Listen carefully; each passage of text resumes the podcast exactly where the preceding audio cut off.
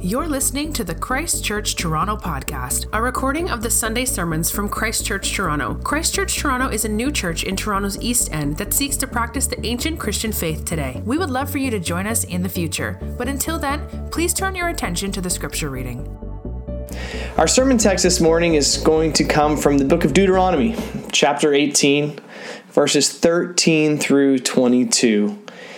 So please give God's word your full attention as I read it to us. Again, that's Deuteronomy 18 13 through 22. You shall be blameless before the Lord your God, for these nations which you are about to dispossess listen to fortune tellers and to diviners. But as for you, the Lord your God has not allowed you to do this. The Lord your God will raise up for you a prophet like me from among you, from your brothers. It is to him you shall listen, just as you desired of the Lord your God at Horeb on that day of the assembly, when you said, Let me not hear again the voice of the Lord my God, or see this great fire any more, lest I die.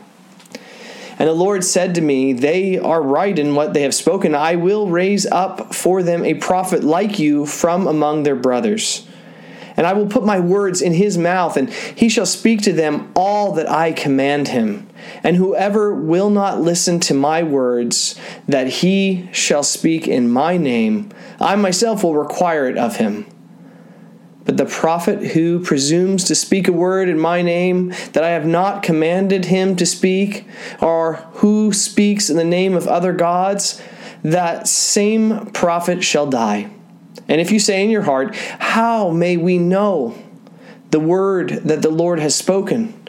When a prophet speaks in the name of the Lord, if the word does not come to pass or come true, that is a word that the Lord has not spoken. The prophet has spoken it presumptuously. You need not be afraid of him. This is the word of the Lord. It is absolutely true, and it is given to us because our Heavenly Father loves us. Would you join me in prayer? Father, as we enter into a busy season, we do pray you would speak to us clearly through this, your word. Shape us, mold us, make us into your people. We pray in Christ's name. Amen. Well, it's been a season of hope, at least as of recently. In the midst of a global pandemic, our little corner of the earth seems to be filled with hope. Vaccines are working, kids are back at school, COVID is not overwhelming hospitals. My goodness, our church was able to play soccer in a bubble. But then, Omicron, a blow of fear. The most significant variant to date, the headlines read.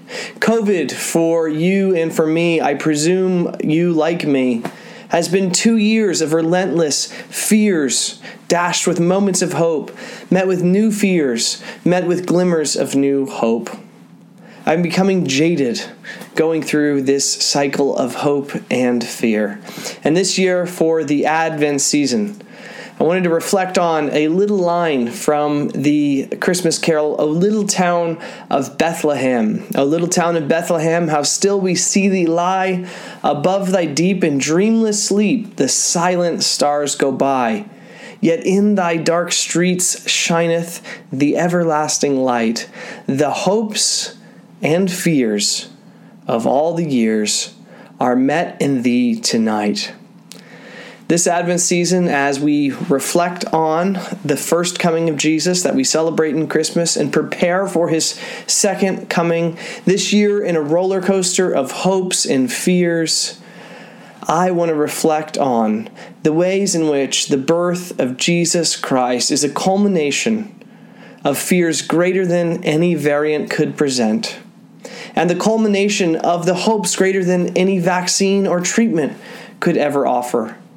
This Advent season, I want to wrestle through the ways in which the hopes and the fears of all of humanity throughout all time are met, square, face, looked in the eyes, at the birth in the birth of Jesus. And this is what we will be reflecting on in this sermon series. This first Sunday, I want to look at this somewhat strange and uh, unique passage which feels disconnected from lights and wreaths, but really highlights a deep hope and a deep fear that resides in all of humanity, a deep hope and a deep fear that is met at the birth of Jesus. And it's this deep fear that there is nothing out there in the universe. This deep fear that we're living in a loud void. And yet we have to live with this haunting hope that maybe there's something we ought to be listening to. And this deep fear that we might be missing out, that it might get lost in the noise. As we prepare for the Christmas season this morning, here's what I think this passage presents to us. It confirms one of the greatest hopes that the human race has ever experienced, and that is a hope that God would be caught speaking to us. But it also challenges and confronts one of our greatest fears, and it's our fear that we might miss God in His Word, that His words might get lost in the noise. So, first, let's talk about how this passage confirms our greatest hopes that there is something out there, that there is a God who speaks. Now, where do we see that in this somewhat peculiar passage, at least to read during the Christmas season? Let me give you some background. The book of Deuteronomy is a, a collection of sermons from Moses, the leader of God's people. God has broken into history, delivered his people out of slavery in Egypt. They failed to trust him, and in a moment of anxiety, they're punished and, caught, and forced to wander, wander 40 years through the wilderness. Their wandering is coming to an end, so also is Moses' life life. They're soon to inherit their promised land. And Moses leaves these sermons. And in these sermons, he's preparing this group of former slaves to be a nation. Chapter 17 is about the type of kings they ought to look for. Chapter 18 is about the priests they need. And at the end of chapter 18, what we're looking at today Moses talks to the people about prophets. And in this passage, we see the greatest hopes of all the years collide that, that there might be someone out there greater than us that wants to speak to us, that wants to communicate uh, to us. Moses said, says, God will raise up a prophet, and it's that prophet you are to listen to. In verse 16, he recaps God's interactions with his people on Mount Sinai, called Mount Horeb, as the nation assembled and they received God's laws, but also entered ceremonially into a unique, special relationship with God. The God who spoke this world into existence from nothing the God who spoke over one man named Abraham and transformed him in from a wander transformed him from a wandering man hoping one day to hear from the divine realm to a person who knew the God who made the heavens and the earth and who was transformed into a mighty and powerful nation. The same God who spoke to Moses at the burning bush he now is speaking directly to his people at Mount Horeb or Mount Sinai and he's promising not just that he spoke in the past, not that he's even speaking now through Moses, but he's promising that he will speak again. And he will speak definitively to them. And this is good news. This is what Christmas is all about. Our universe isn't a silent universe. We're not some cosmic, cosmic accidents, coincidentally feeling and searching for meaning in a somewhat meaningless world. We were given ears, not as an evolutionary means of surviving, but because our God speaks, and it is our duty to listen. The Bible essentially is one long story of God speaking to his people, and Christmas is the culmination of God speaking. And listen, church, God has spoke.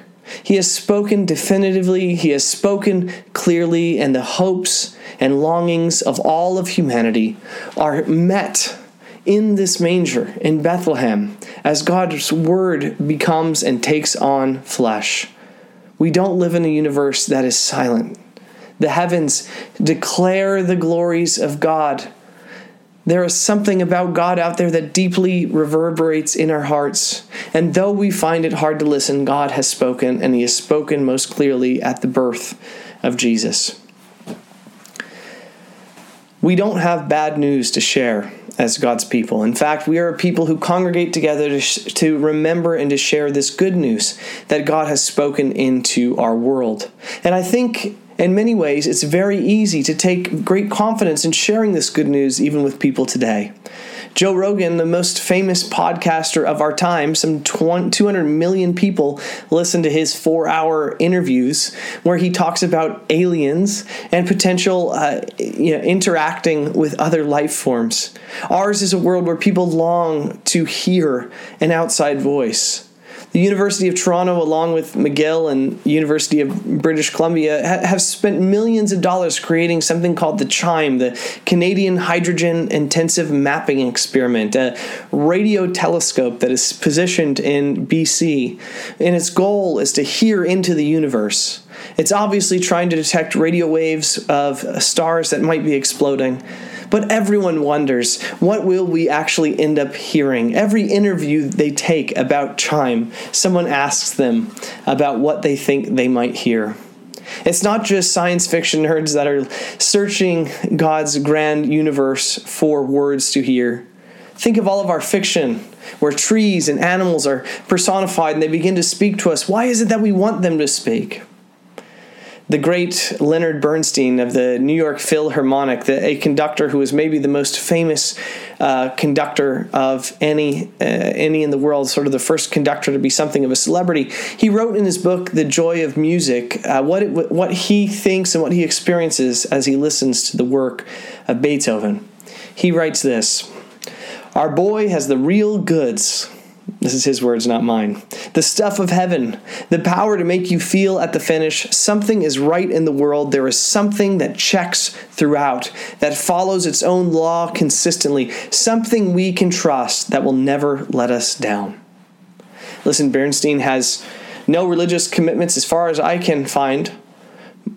He doesn't believe there is a God who's spoken definitively and clearly to us, and yet in the area of his life, where he has extreme mastery, most expertise, the area of music, especially of symphonies coming together and playing music. What he knows best is that as this music is played, there is something beyond. There is some measure of truth and meaning, some internal coherence which must exist. We can't be sensing this as some sort of cosmic accident. This is what he's stating.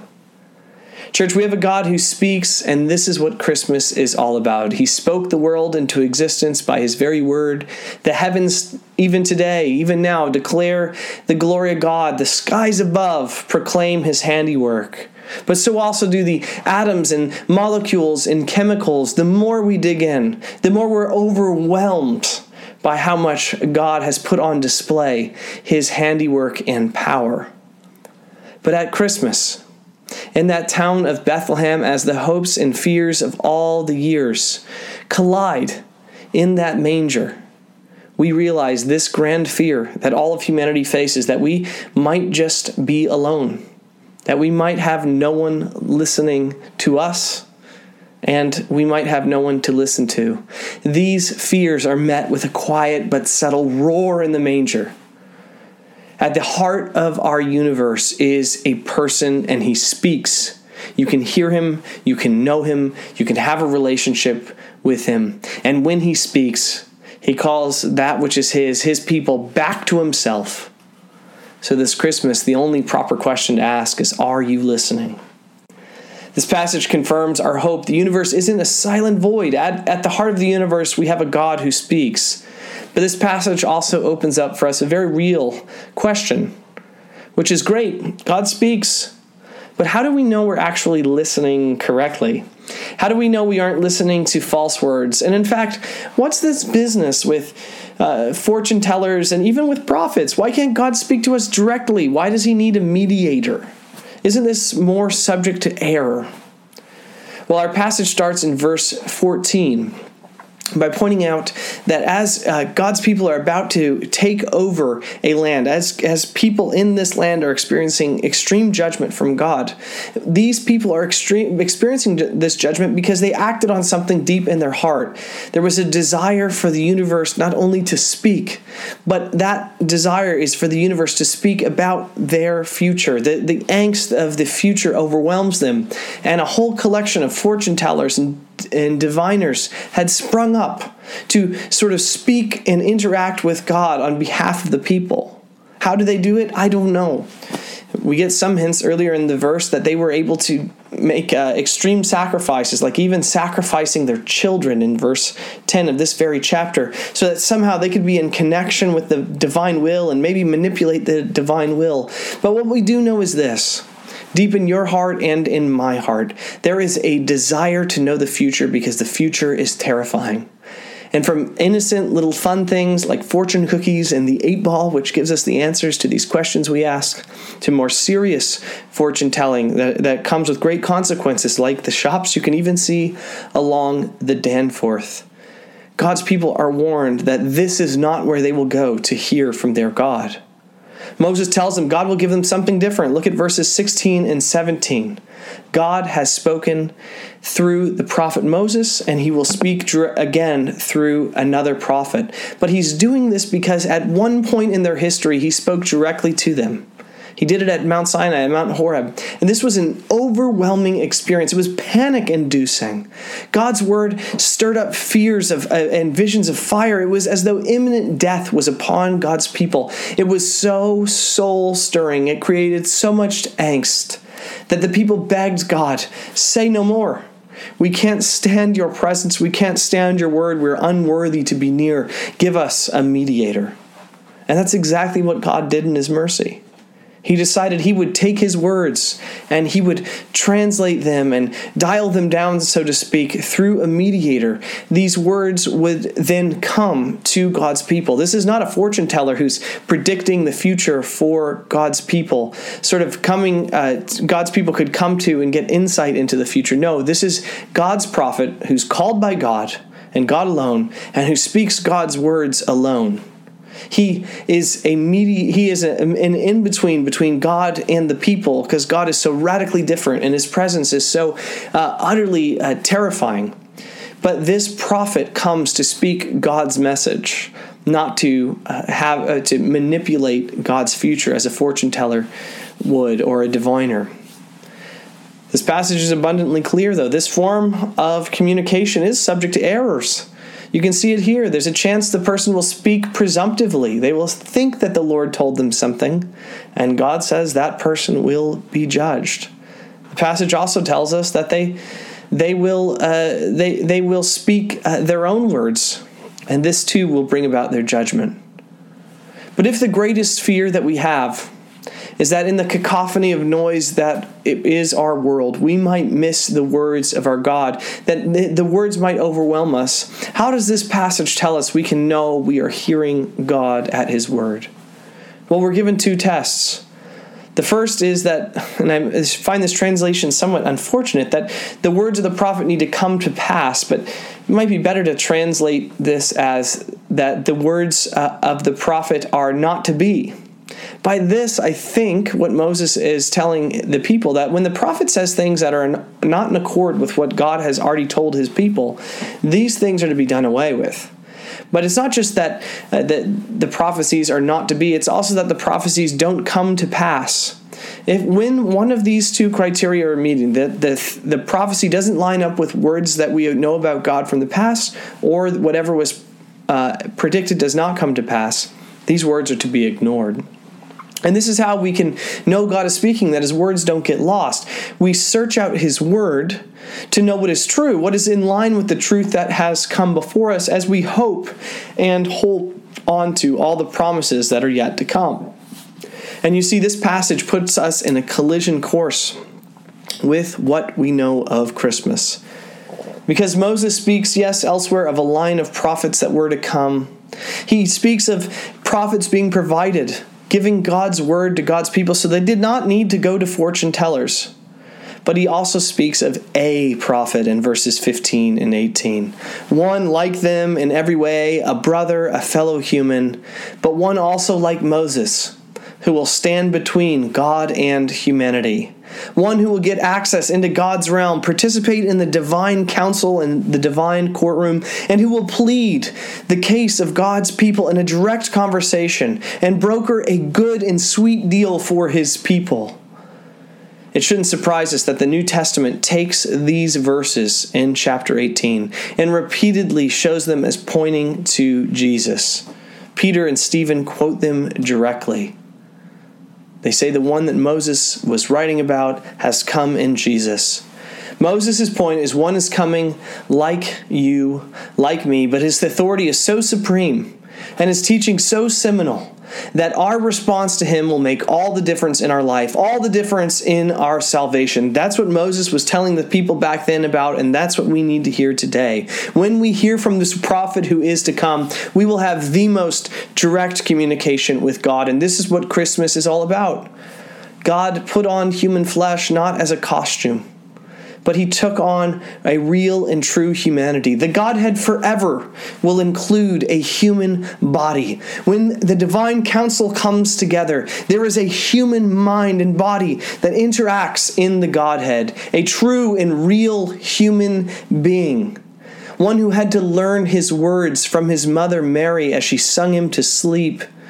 God has become like us in every way in Jesus Christ, and he did this to be a true and final prophet, speaking God's words to you, God's mouthpiece to you. And he's come like Moses to broker a better deal for you, a covenant, not by his faithfulness alone, but by his also by his blood. A covenant that will require you to do nothing but to listen, to stop running away, his word is clear. His word is here. It's unmistakable. It's true. Everything he has said, it is before you. And this Christmas, I have to ask what are you listening to? What are you searching for? What do you hope to find when you wake up every morning to read about a new variant or some statement made by a politician? Who cares if Omicron is followed by Upsilon? Who cares where the markets are going? Sure, you have to know these things, but who are you truly listening to and what do you hope to get out of what you're hearing? Who's calling the shots on your day and on your life? Listen, if you're hearing daily that God is against you, or he's, he is indifferent toward you, or that he's too busy, then you this morning need to hear again Jesus say through another mediator, mediator This is my body for you. This is my blood for you. Listen up. This is part of why I'm proposing you consider joining us in this Advent challenge of Scripture before screens. Because he, the person and the voice that calls your shots on how to run your day will call your shots on how to run your week, which will call your shots on how to run your month and your year and your life. Listen to the one who has spoken, Jesus, God in flesh, the mouthpiece of God. He's not a fortune teller. He's not going to predict things for your day and give you sort of keen insight into to how you are going to act, but he is and has spoken God's words to you and for you. They've been faithfully recorded in the scriptures. Let him call your shots. Listen to him. Our world is not a silent world. God has spoken. The only question this Christmas season is are you willing to listen? Let's pray. Thank you for listening to the Christ Church Toronto podcast. For more information about our church, you can visit our website at christchurchtoronto.ca or email us at info at christchurchtoronto.ca.